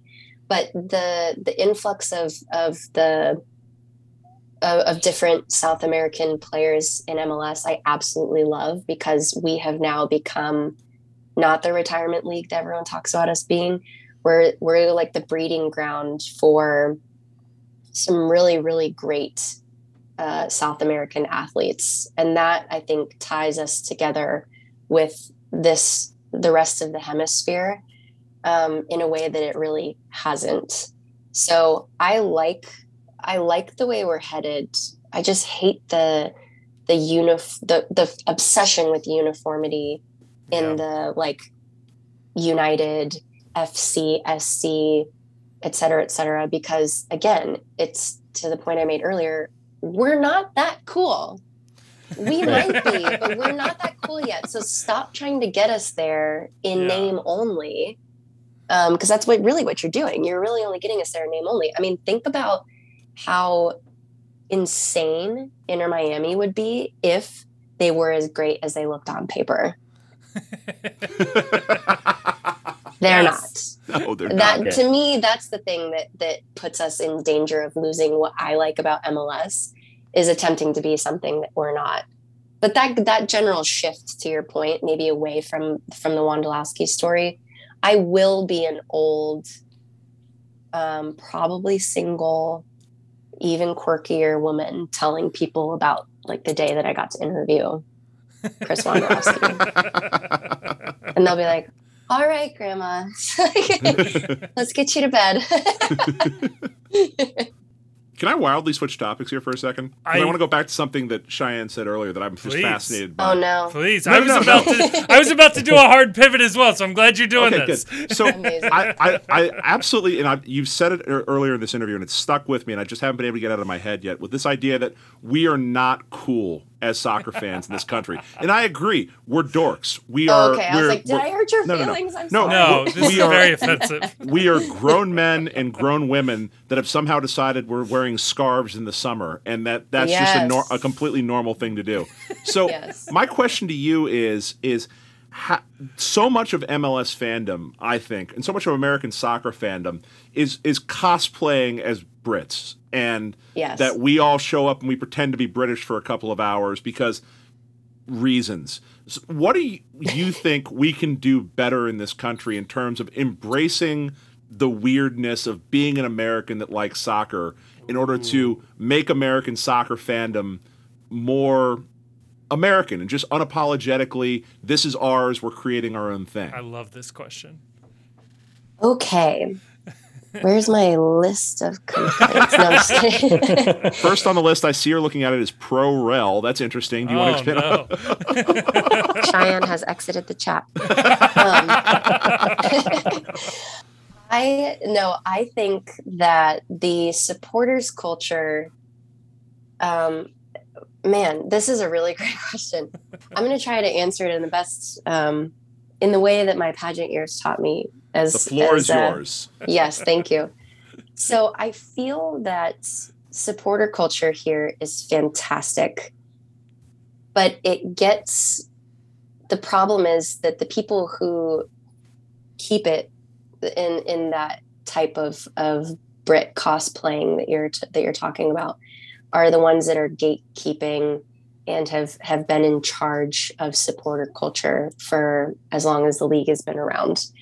And so some of these younger and and different voices feel ostracized already in society and then feel ostracized even more when they try to participate because a lot of the pushback that they get um, though under the guise of of making sure that tradition is maintained feels like it's a rejection of who they are and so you've seen a lot of these supporters groups pop up to make sure that literally everyone of any um, sexual orientation, race, political ideology are are able to participate fully and feel like they have a buy-in. I think fostering that from a, from the front office matters. I think fostering the diversity from the traditional OG supporters groups matter. I w- would say DC is not unique in the drama that they've had with supporters mm-hmm. groups, but some of the issues that they've had are that you've got, and I'm I'm going to say this with all due respect, the Generation X. Um, respectfully, some of the most insufferable people I've ever met. Please do not um, end this before I finish my thought. Oh, then that's time, Is- folks. I'm oh so no! Is anybody here Generation X? Are you guys like pushing 45 and above? I hope not. I but Thank I God. don't want to No, make we're- any we're assu- safe. assumptions. No. we're working with like 480p over here. I didn't want I didn't want to make any guesses um, and then be wrong. But yeah, people people who are older who haven't moved out of the way and who are insistent on having this culture and tradition maintained at the expense of uh, a newer vibe or experience for some of these newer fans ha- has been frustrating for me to watch with these original teams. DC, um, I've seen Philadelphia suffer from it. Mhm. Uh, I would say Sporting Kansas City has done a great job, and they're an, are an original team. But everyone obviously has their growing pains, and I know that they've gone through very similar situations. I think the commitment to the American, which is a tailgate. Brits don't tailgate. So I, I would love to see teams continue, supporters do that, and, and maybe teams continue to foster the ability to do that. Um, would be a great way to combat that. But I also think that the um, again the diversity. I don't want to. Oh, I hate. I hate leaving DC and going on the road, and then listening to another team to name most Keganar their way through 90 minutes. It's the same freaking chant. I love that Portland has their own songs. I I will say I don't love that Portland went on that rant after they lost the cup to Atlanta about like what a real fan is. But I also don't love that Atlanta made a freaking tifo to honor Arthur Blank. You know, like it, there's just a lot. multiple Arthur Blank. More tifos. than one? Are you joking? Kevin? at That's least, crazy. at least three. I, Yeah. I will. Yes, it's awful. The best description I've ever heard of Arthur Blank was that he looks like a maitre d at a waiter for, at a restaurant for ghosts. what? Yeah. No. I was thinking he looks like a. In my mind, I picture him as, as like a new agey Monopoly man with a There's a- southern twist and The uh, he several was wives. he was on the sideline too when Tom Brady had that great comeback when he came down from 28 to 3 because he'd come down to the Oh. sidelines thinking that Atlanta was going to win the Super Bowl and had to stand there as Tom Brady personally ripped his soul out live on national television. It's one of the most compelling pieces of footage ever. They keep cutting back Oh to Arthur gosh. Blank, progressively getting sadder and sadder as the Patriots come back. woof woof um yeah i i that's not a full answer to your question. I think i want to circle back let's circle back offline touch gloves later. Um to use business jargon. But i i want to think about that because that's an existential question because i i have to say one of the things that makes me nervous petitely so when i am responding to my dms and building my community is that when someone and it's a very benign question, but they always ask, "Oh, what other leagues do you follow?" And Yeah. I grew up like every girl my age crushing on David Beckham, so obviously you liked Manchester United and kind of watching it and kind of participating in Premier League. But one of the reasons why I felt so strongly about starting between clean sheets was because I was playing co-ed soccer um, on the hill with a bunch of friends that worked in Congress who were like, Yeah, I love Clint Dempsey. I love the men's national team. I love the World Cup. I'm USA all the way. But I don't know. I had no idea Dempsey was coming here with the Sounders this weekend. No, I have no idea what MLS is about. No, I- I will. I'll absolutely get up at nine o'clock in the morning and go to this sticky freaking Irish pub down the street and have terrible food and terrible beer to watch a team I have no emotional connection to. And yes, I will attempt to flirt in the worst fashion possible to make some comment about how you're so lucky I'm talking to you, even though you're a Manchester United fan. I'm like, sir, you are from Lincoln, Nebraska. Get out of my face. Like, none of these guys care. This reminds me so much. Reminds me so much of the clip from Columbus when they had the U.S. men's national team there, and they were doing like man on the street interviews for local Yes, TV. And somebody yes. said, "I wish we had a team here in Columbus I could watch." I that broke my heart, but it also made me pray to God that that woman was handling uh, her alcohol really well. I just I was like, please be hammered, please be hammered, please be so out of it. Please have just gotten like a really bad concussion, but you're doing fine, but you lost all memory of everything. Oh man, Oh, I don't oh, know. I don't know. I hope that answered your question. I know it's not a full answer, but it it will. It it gives me pause and it's making me think. I mean, I appreciate you, you for it. If you come up with the answer, I feel like Don Garber would pay you pretty well for it because that's sort of the missing link here. I don't think he can afford me actually. I will do like some part-time consulting. sure, sure. um, Oh my I- gosh. I don't think I can get you out of here without asking about your shirt. Uh, very happy you're Oh, wearing yes. an FC Cincinnati shirt. Uh, I know you've been to Cincinnati twice recently. Um, I don't, I don't know. Yes. You, you you teased you teased a story about this shirt. Where where where's this shirt coming from? Okay, so I bought this from the very massively large club shop at TQL. One of the Um, biggest it's very impressive. hmm I think at the time it was built, it was the biggest. So congratulations for that. Damn you, um, Austin. Yeah, somebody's gotta somebody's gotta have something. Um, so the uh, the shirt I'm wearing says Cincy on it in orange, and it's blue, and it's got an outline of a soccer stadium. It was the cutest of the ones I could find, and I had uh, this plan, and I love it when it works out this way. I'm so type A and so logistically minded that when I tell you I found out on the schedule that DC would be playing at Cincinnati and then at Columbus a couple days later, and the Southwest flights lined up and the, my schedule lined up, like my brain exploded. Like I, no one has ever gotten that excited for Ohio. I guarantee it. Um, Fair but- bet. Yep. Yeah. So the plan was go to the games, do some vlogging. I had that uh, little music video that I made in Columbus at MAPFRE slash Historic Crew Stadium planned, and so I flew into Cincinnati and did not have a ticket for the game. That's usually my mo. Is I wait until I get there. Nothing is ever going to sell out. I don't mind paying a little extra for something secondhand. I always try to feel out the vibe. Thing is, I had toured TQL before it opened, and Jeff Berding was on the tour. Very, very nice guy. And his daughter at the time was doing an internship out in DC. So we exchanged information so that I could provide some maybe professional guidance for her and just have somebody in DC that that she knew and that met her dad that one time. So I get there and I have his email and I decide to email him and let him know that I'm coming out because you know he's super friendly. He's like, "You ever find yourself in Cincinnati?" I'm like, "I will find myself in Cincinnati." so I email him and let him know, and he's like, "Get take take an extra seat we've got in his suite. Is it the owner's suite? I'm I'm not entirely sure. We wouldn't know. Oh, bless your heart. Could Well, be I'll- debated.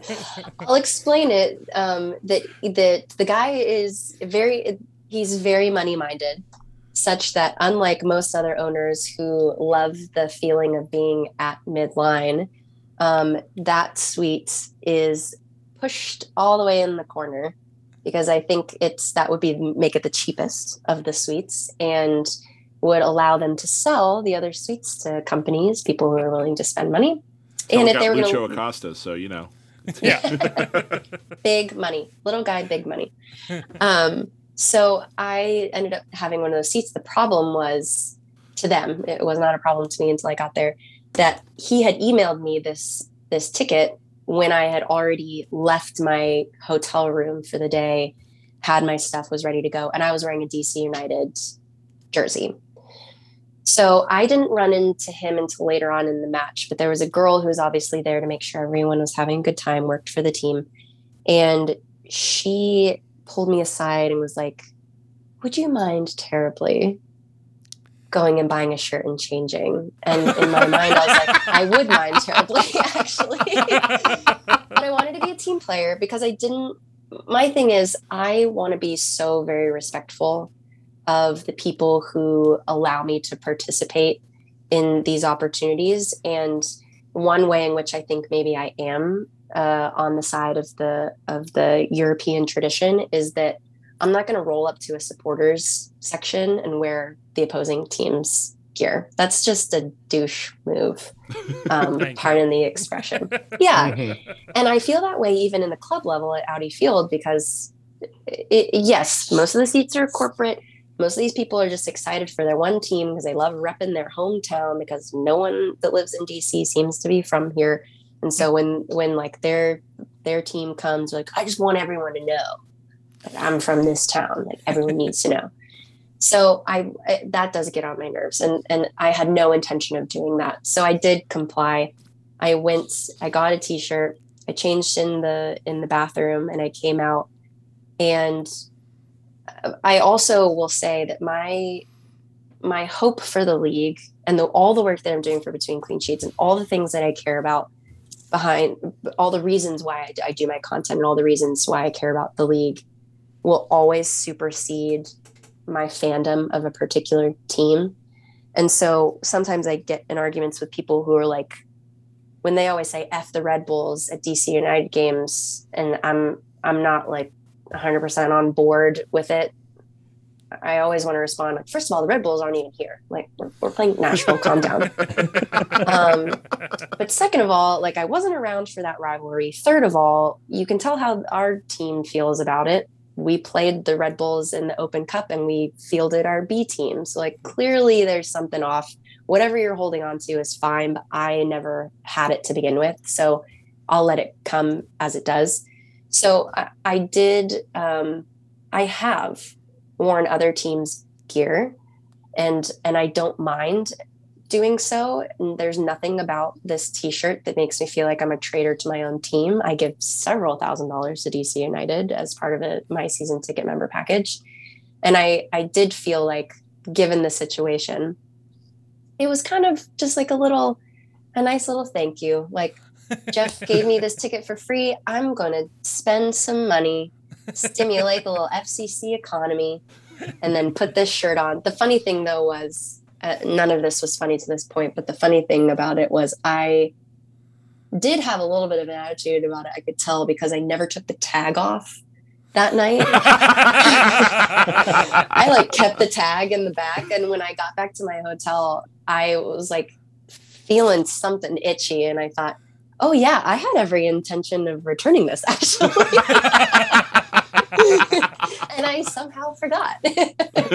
so, so now I have it and I love it. And this will be respectfully the only orange and blue schemed shirt I will ever own because despite the universe saying these are complementary colors, I think they're really freaking ugly. Whoa. I'm You've just, sorry. You've, you've just made all one of the New York Mets fans that listen to this podcast very upset. Oh God bless those. Speaking of insufferable people, Yeah, the Mets are Respectfully, in town today, right? oh, Yeah, are they they? actually are, yeah, yeah, they yeah. are. Yeah. Ugh. Well, Oh the my thing gosh. I was going to say, I have been talking forever, but the thing I'll say that I love about Cincinnati, um, selfishly, my tour of TQL has some of my best views on YouTube. Um, I I love the pre-match festivities that go on. I forget the name of that park. Y'all can remind me. Washington, Washington. Park. Washington Park. Oh, of course. Um, I love the festivities that go on there. I love the blend of rowdy hooligan with um, when they're not sparklers. What's it called? Smoke. We'll call it smoke. Yeah. Rowdy hooligans with smoke and scarves and drums meets families who are enjoying their afternoon, but then they all blend together and they all just go into the stadium together. It's such a cool, it's such a cool vibe because I think about it from my brother and sister-in-law's perspective who used to be that rowdy but now have kids and live in the Yeah. suburbs of Atlanta. There's still a place for both of those kinds of people. And that uh, is is just a nice it's a comforting feeling knowing that whatever stage of life you're in as an FC Cincinnati fan, you can still participate to the fullest. You know? Yeah, those people aren't blending at my section because I have club seats. Oh, so you know the club, but you don't know the sweets. Okay. Yeah. There's always a bigger fish. yeah. Oh I'm my like, gosh. shoot. I'm writing Jeff about this right now. and, and it's it's funny too that like you talk about what is what's going to make American soccer, and I honestly think sometimes we're not going to know the answer to that until it is you know your brother-in-law and hi- raising his kids, and what does the next generation of fan look like where they grow up in a world never knowing a life without FC Cincinnati or DC United or MLS, and you get that Yeah. generational fandom and they're the ones that are going to tell us all how this works because we had to copy somebody else because we had no frame of reference. They're going to be born into this and create the story uniquely themselves, Yes. where they know nothing else other than a world where America has soccer, and that's that's truly where I think MLS is going to take that next step. Uh, that means, though, in that story, that I'm going to be the insufferable 45 plus year old being like, in my day, games Yes. were on ESPN 14, preempted by cornhole in 780p. Yeah, we'll be that, but not as soon as you as you think we're going to be that. Yeah. we're Oh man. uncomfortably millennials here. What did the Rolling Stones say? Hope I die before I get old. yes. Yeah. Wait. Please, please. Um, no, that was that was great. Uh, Shan, I don't I don't know if we have any anything else for you here, uh, but I don't want to get out of here without you plugging your your spots. Where can people find you? Where where can people find more great content like this? Uh, what do you got coming out soon? Ho- hopefully, better content than this because it'll just be Cheyenne. well, it won't okay, be us yes. here ruining to be vibe, clear, so. to be clear. No, the, I I have absolutely loved this conversation um, because it's very thoughtful, and I appreciate you guys for that. The less thoughtful, um, and maybe unfortunately more of my face content is available on uh, Instagram, Twitter, TikTok, all BTWN Clean Sheets, and then YouTube is Between Clean Sheets. And I have uh, have grown such a great, engaged, and friendly community of people. And I absolutely invite anyone listening to slide into my DMs with more messy content. So, that, please, Lord, give it to me. Oh my gosh. Oh my gosh. Uh, yes, I I agree. This is this is a really fun conversation, and uh, I definitely want to say thank you uh, for coming on. I know uh, I don't know we're we're. I mean, we're unknowns within unknowns within unknowns here. So I appreciate you uh, joining us and uh, having a great conversation. This was a ton of fun. yeah, of course. Thank you for having me again. You guys enjoy your your evening or your day. you. Enjoy your day. Enjoy Whichever. your 2022. Whatever time you're listening to this, enjoy it. Have fun with it. of course. Awesome. Thanks.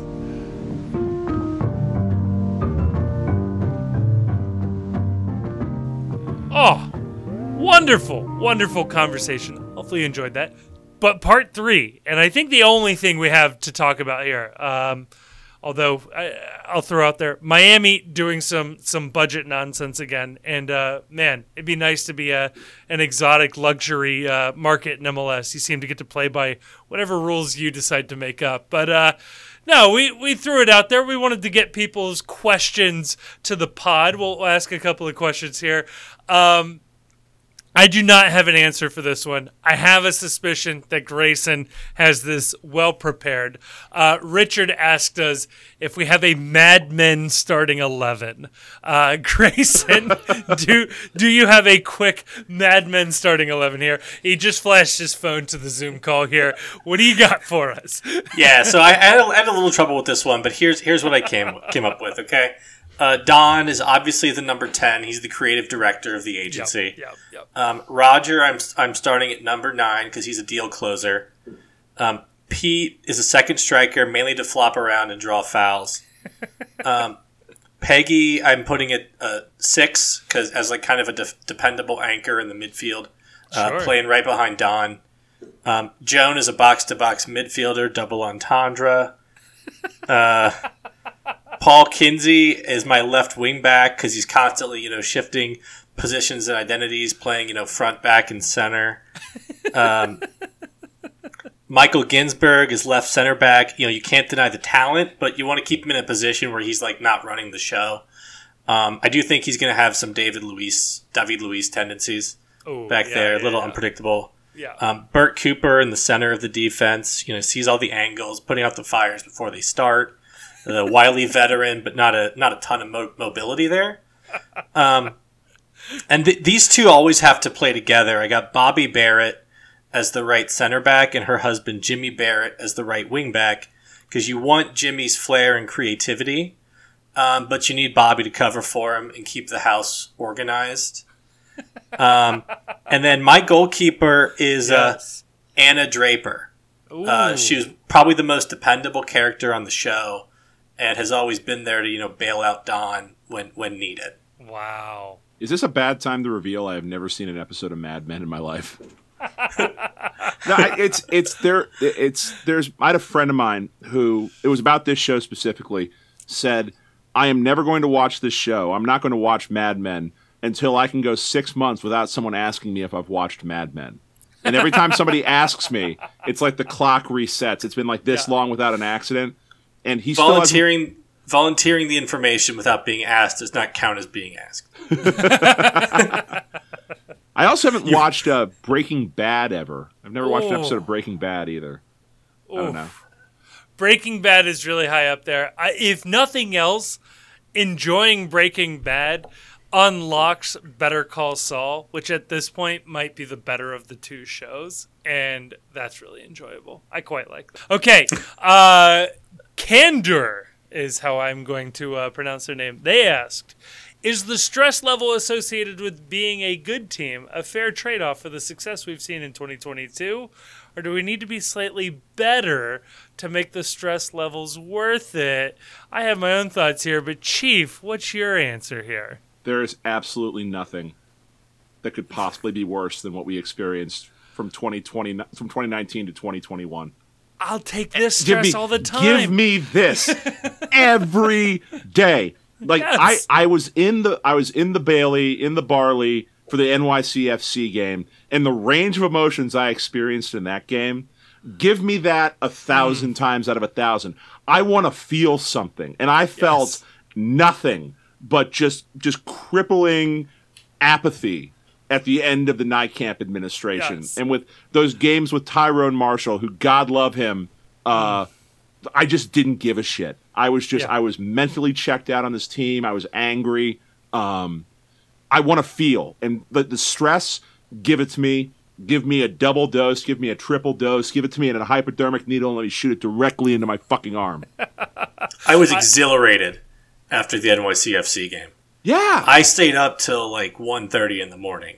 oh, yeah. Like I got home and I'm like said to my wife, "Hey, let's just go sit outside and drink for for like two more hours." right. yeah, No. gotta decompress. No, it's the the third, uh, not after the third goal, but after Celentano saves that PK in the NYCFC game. We're up 3 0. Celentano has just saved a PK on, a, on an undeniably great PK save. He did what I love is when the keeper holds the back leg straight out to, to cover for the fact that he's diving in one direction in case someone goes front center straight down Route 1. And in that moment, that was the happiest I have been at an FC Cincinnati match since we went up 2 0 on Red oh. Bull in the Open Cup, where at that moment I was already mentally making a checklist of people I was going to go start dunking on online. I was going to be fucking insufferable after that game. I was ready to call both of you and say we need to record an emergency podcast right now after this game, I just so that I can it. start calling people out for doubting this team, for doubting Chris Albright, for doubting oh. Pat Noonan. I was going to make up shit people had said just to go after people. I want that. That's worth it. It is worth it to to to feel that so that you can know that your enemies have to experience watching you be joyful. And that's what I want out of this team. Yes, I'll say for myself, um, the table is super fucking tight. Like Columbus is like a game in hand and like three points away from leaping us or whatever.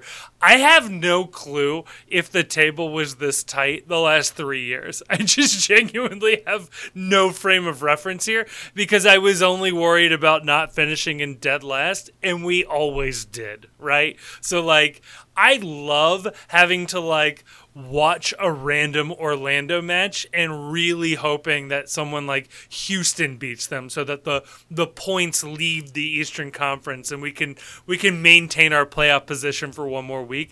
Fuck yeah. This is this is what it's all about. Like this is the fun part. I'm still not going to watch MLS, but I still just love. I like, man, going to the games is a, is just a different experience than than Yes. than it's ever been here. There's And frankly, I'm including that in USL because we've been hardened by the last three years, ooh, yeah. and so the come up from from the from what we were to where we are, which is not even going to be you know our height, hopefully even in the near future. yes. Um, just the difference in that is is night and day, and I love going to the games now. Yes, yes. And I, I I suspect the atmosphere is only going to get better th- as the season goes on. Um, next question is from Todd Carnes. He said, "When am I on the pod?" And I'll tell him when the next supporters summit is. That's when you can come out, Todd. Uh, B. Bermel three asks, "Brenner is now." A political candidate. Tell me why you support his campaign or why you oppose it. Bonus points if you can involve an NCAA conspiracy theory. Uh, Grayson, do you have an answer here? Okay, I do. I do have an answer. I missed Good. the NCAA conspiracy theory part, so That's fine. Let's see try if to I work can, it in on the fly. Yeah. Let's see if I can get there. Okay, so and look, it takes no. It takes. It gives me no joy to report this, Oh no. but oh no. but the, the the best analogy I could I could find for Brenner is is Donald Trump. um, not not not personally, okay, but he's he's got a he's got a rabid fan base, and he has not delivered, you know, anything that was promised. Sure. And yet people have woven these elaborate conspiracy theories about all the things behind the scenes that are working against him and conspiring for for you know why he's not delivering and well actually he's working really hard behind the scenes you just can't see it and you just wait right okay. and that's okay. that was that was the Trump administration, right? So then, Yes. but then you're like, well, what about the five goals? And again, I'm sorry, but the five goals are Roe v. Wade. the five the five votes were delivered. Yeah. I'm not saying I'm not saying it's good, okay? but he delivered. I delivered. want to stress that I'm not saying it's good, but he has delivered what his you know conspiracy theorists have have have wanted. So in this analogy, does that make Q? Uh, Yes. I mean- or Newsmax. I don't know exactly how this works. Yeah, so maybe she's she's like Tucker. Yeah. Yes. Yes. I, and look, again, no, Yep. again, no judgment on anybody. I'm not saying it's all morally equivalent, right? I'm just saying it rhymes. this is George Lucas writing, and I love it. Uh, Chief, did you did you have Brenner as political candidate? Uh, Brenner is political candidate. How would I pitch his candidacy? Uh, I would first start by saying, if I were Brenner, that Brenner, at the very least, is among the least likely people in Cincinnati politics to take a bribe for a development deal. So I think he's got that going for him. True. True. Independently wealthy. Yep. If he was going to take a bribe for a development deal, his lack of proficiency with English would probably make it less likely he'd be caught by an FBI informant. So I think Makes- he's got that going for him. Makes the case harder, at least. Yeah. I'm told he has a steady girlfriend, which means it's less likely he'd have shown up at a party with like 15 year old women. So I think that's probably a, a benefit for Brenner as well. Um, I think what I I've advised people that run in local political circles that the key to winning any political election is to make blanket statements about things that you have no control over. So I had a friend who was running for um, I don't want to say where, but he was running for a, a local city government position in one of the small municipalities here in the Hamilton County area. And I told him that his yard signs that he puts up should just have his name and then no Obamacare. As if he has any control over whether or not that happens in the municipality he lives in. Or like his name, bring our troops home. As if like he can do that too. And then people driving by are like, well, yeah, I, I, support that too. It's like, I'm well, into that, yeah. he's not really, he's not really going to do that as the fiscal officer of a municipality with ten thousand people. But they don't need to know that, so fuck it. So if I'm endorsing a Brenner candidacy, I would say, you know, Brenner, fight inflation.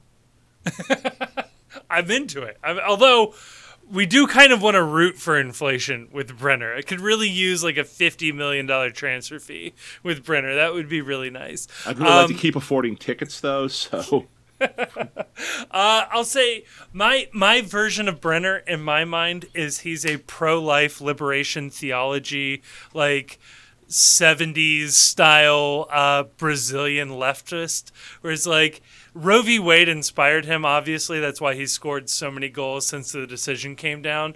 But like, he's not he's not like your your evangelical born again. He's like you know he's got that that that Brazilian left wing sort of. Uh, uh, Oscar Romeo. Do I have that right?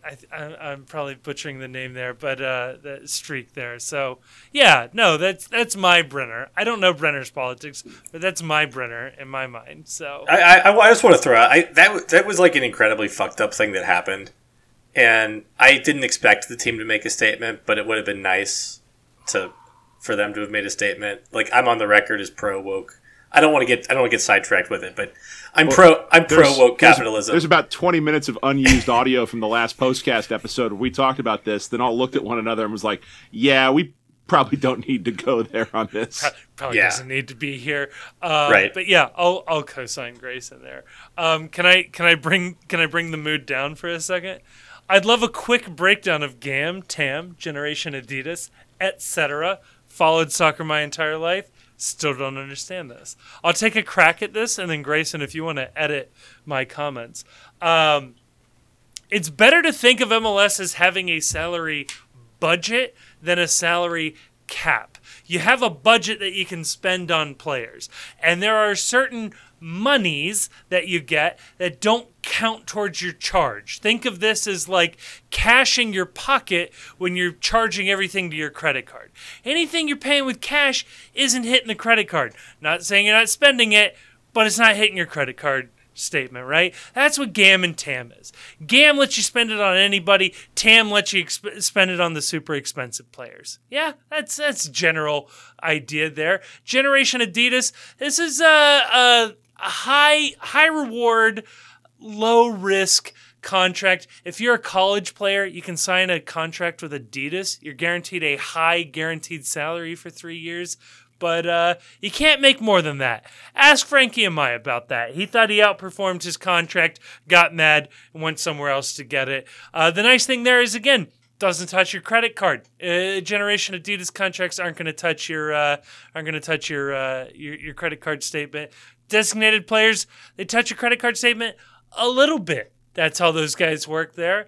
And uh, homegrown players that come out of your academy, you don't have to pay for them out of your out of your budget either. So there you go. That's MLS roster rules in a, in a nutshell. And if you need exact numbers, you can Google it yourself, and uh, that'll get you pretty far. Teams get, I think it's about eight million dollars per team, plus or minus, for a budget, and uh, yeah, that'll get you pretty far. The best explanation I've ever heard for MLS rules is that MLS has a salary cap, and everything else beyond the salary cap for MLS salary rules are ways that you can break the salary cap. Yes. So yes. It's really hard to think of this league as a capped league because there are so many different exceptions and ways to spend around it that what is when they talk about TAM and GAM? Well, it's money that is specifically there for you to break the salary cap when you sign players. What is a designated player? A designated player, they used to call these the Larry Bird rule players in the NBA, but they are players where his entire contract breaks the salary cap, and you just don't even have to think about it. What is a Generation Adidas player? It's a player that breaks the salary cap because his salary doesn't count against your cap. Under 22 initiative, what's the benefit there? It's a way to break the salary cap. So, at a really base level, MLS has a salary cap that's total bullshit and a lot of really, really fucked up rules designed to help you ignore the salary cap. Yes. Yes. And and the goal here is somewhat parody, but it's largely to just let cheap owners be cheap and still be kind of competitive. Like there's there's still a way for you to spend your way to titles, but you can also cheap your way out into the playoffs. And in a weird knockout tournament, anything's possible. And so you can do okay. Uh, the best teams in MLS, though, are the ones that do all of the above really good. Uh, Seattle has like their entire starting 11 has been acquired by like every single version of an MLS role. They've got guys out of academies. They've got designated players. They got U22 guys. They got guys they traded for. They got guys they they drafted. They got guys they signed from USL. They've got guys that they brought back on the re-entry draft part today, whatever. Like they're really good at working all of these angles, and that's why having an MLS guy or gal is useful in your MLS team, and that's why guys like Albright and Noonan are more likely to be successful than someone like Nijkamp because they're just more familiar with all of these weird different versions of player acquisition rules. So, Grayson, how did I do? How did we do here? Yeah, I mean it's really hard to do like a like a quick yes, explanation yes. of any of it, but I think so. I think you did the the best thing you could do, which is just kind of like explain the concept behind it all. Yeah. And you know, if if I mean, I don't recommend anybody does this, but like if you're interested in a specific category of allocation money, like targeted allocation money or general allocation money, or what's going on with the you know how do homegrown players hit the cap and all that, you know, MLS has a roster roster rules and regulations page that you can you can read and use as a guide.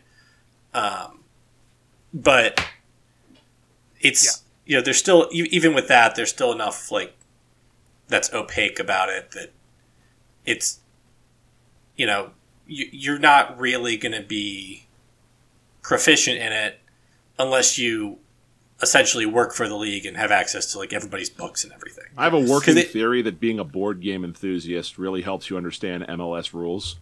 Probably, so. yeah. Yes. Yes, it's the same kind of instinct or if you're really good at like micro payments in a mobile game where you're used to balancing three different currencies. It's like, all right, I've got the real dollars I've paid, I've got the gold gems, I've got the uh, I've got my green gems, and if I if I spend these in these directions, I can afford all of these things.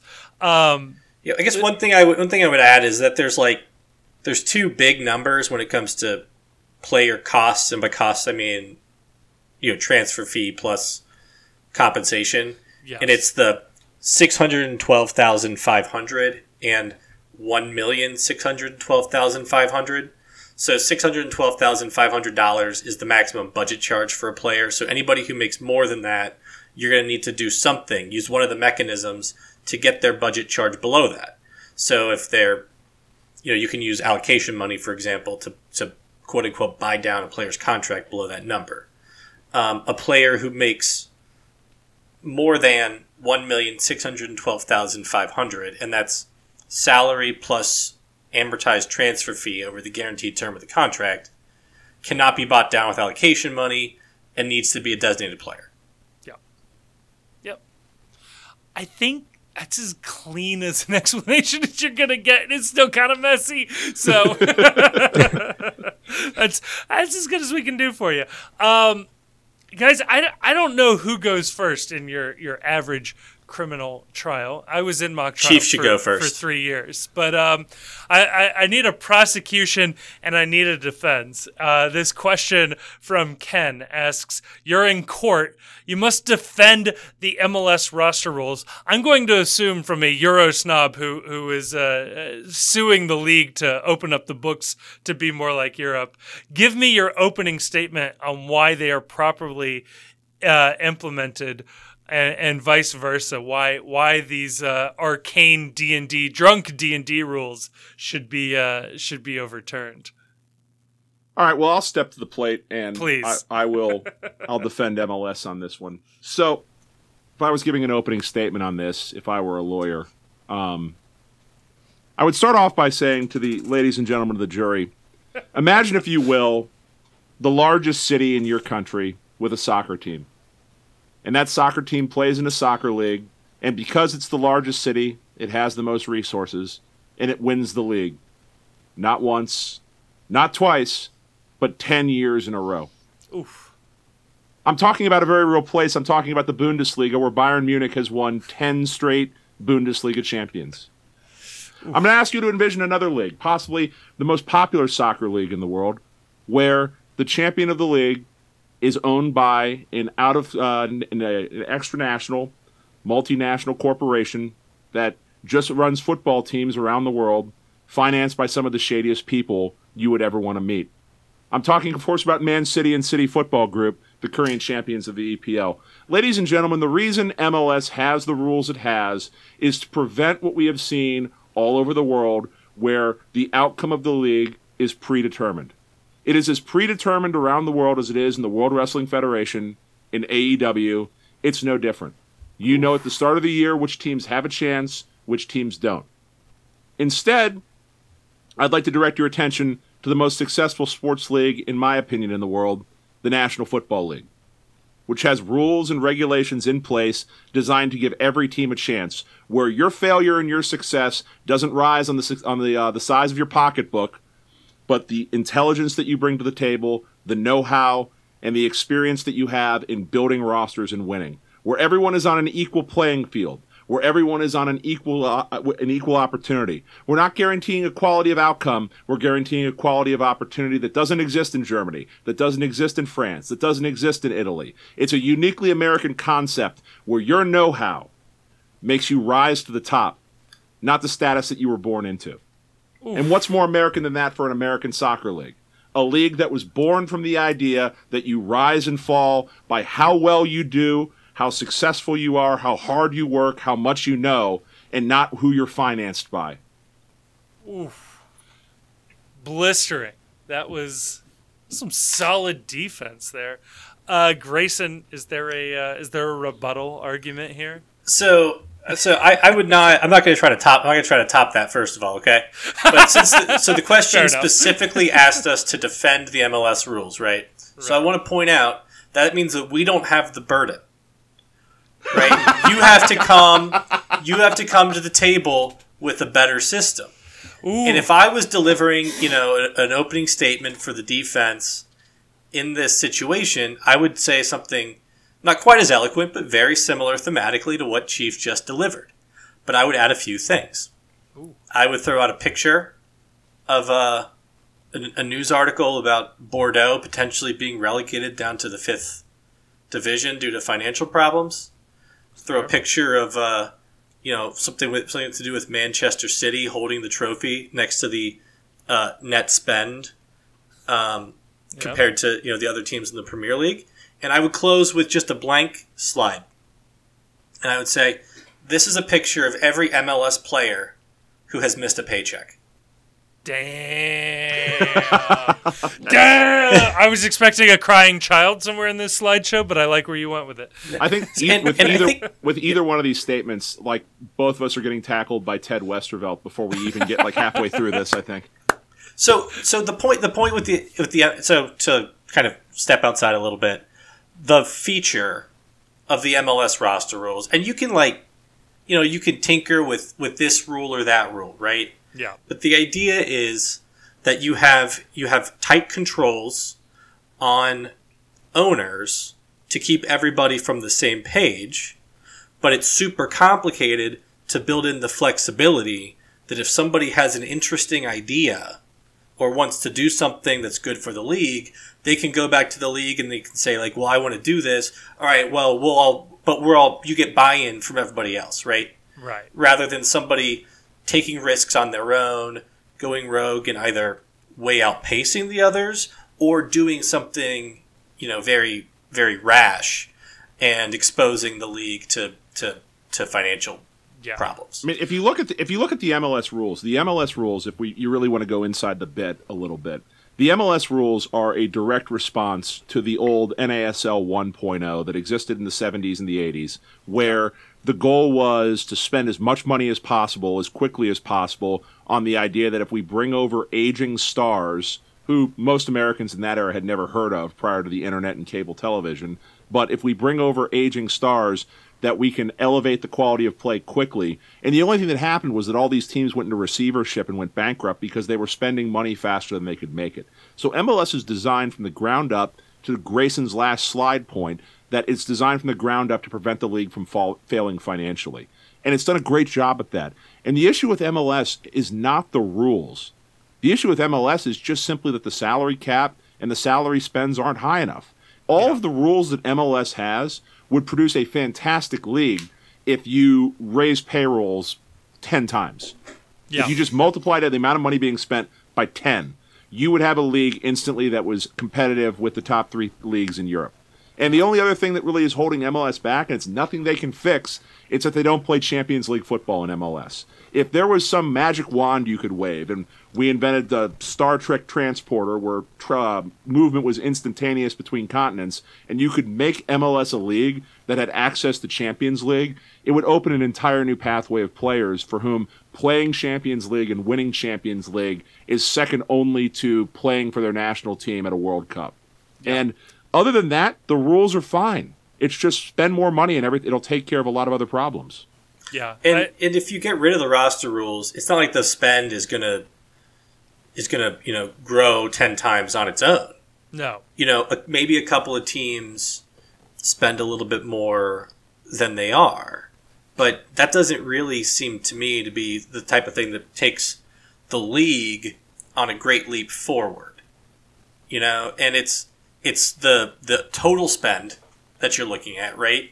Because you could, as as Chief said, you could have a league like the NFL or the NBA that have, you know, real tight roster rules, but spend at a high level and have a very high quality of play and maintain parity. Um, which I think, I think all things being equal, right? You'd rather have a Premier League with parity that has Premier League quality soccer than a Premier League where Man City runs away with it. This is this is the Super League debate, right? Like the Super League makes sense in a world because they the Super League a lot of people forget had salary caps, had all sorts of restrictions on teams and whatnot because yes, they wanted that parity. It's when you introduce the concept of promotion and relegation that you basically and this is one of Chief's points is that you can't prevent a team from maintaining their financial position, which And- is like you can't tell somebody you can be relegated and won't let them spend them away, won't let them spend their way out of relegation. I also, I, I also, to, to that point, I firmly believe that the only reason why people defend the promotion and relegation system around the world is that they simply haven't experienced life without it. I, I just, I mm. can't. If you're offering me a choice between my team that I root for, that I support, has an actual shot to win the league, or a promotion relegation system where there's all this weird up and down and everything like that. You, what is the point, legitimately? What is the point of being a fan of Luton Town? The only reason to be a fan of Luton Town is the weird hope that some rich oil family in the Middle East will buy your club, inject hundreds of millions and billions of dollars into it, and buy your way to the top.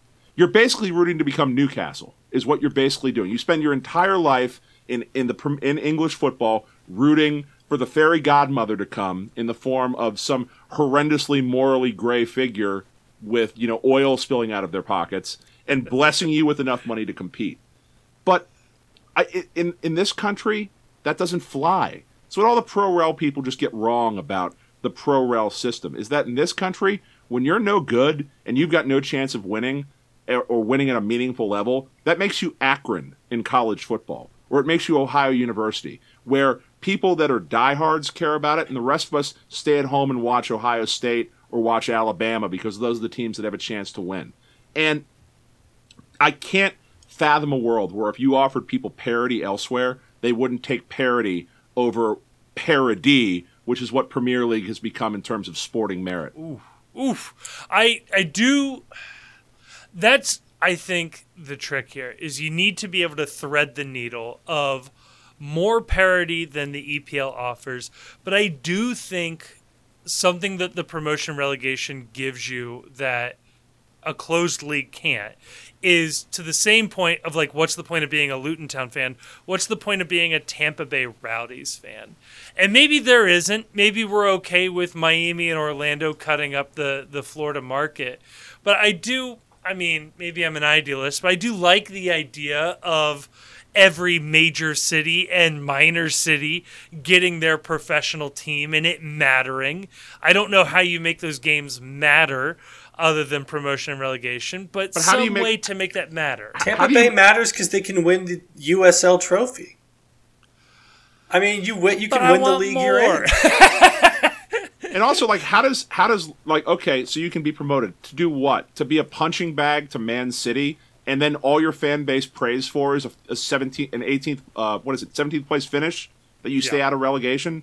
So all you do is you get the ever living tar beat out of you for a year, and you try to finish 17th to stay up one more year, where your reward is getting the tar beat out of you again for another fucking year and praying to finish in 17th place. And then if you do that enough, eventually you become Everton, where uh, this year aside, you're not really a threat to be relegated, but you're also never going to win the fucking league. Like what? It, oh, that's not. In That's not fairness, again, to defend the, the pro rel system, this past season, the most fun as an Everton fan. Like, yes, it was, you know, you don't want to see your team relegated, but yes, it was the first time Everton mattered. Not in a way I would have preferred, but it was the first time they'd mattered. Yeah. Um, yeah. I, I, I, I don't want to, you know, denigrate the experience of being like a Luton Town fan or whatever because, you know, there's all things like history and culture and Yeah, all that stuff They're that not gonna comes into play. But we have a um, strong following in Luton. Uh, but uh, but like for me, you know, I I go to the, I, I like going to the stadium. I like being around the crowd. I like you know seeing my friends and everybody. But ultimately, I want I, I want my team to win. And for me, the point of the game is for the team I root for to win.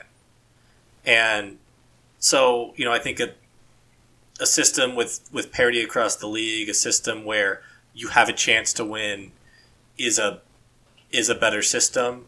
Um, and I think that probably a bigger problem with with MLS is um, and it doesn't it doesn't have anything to do with the um,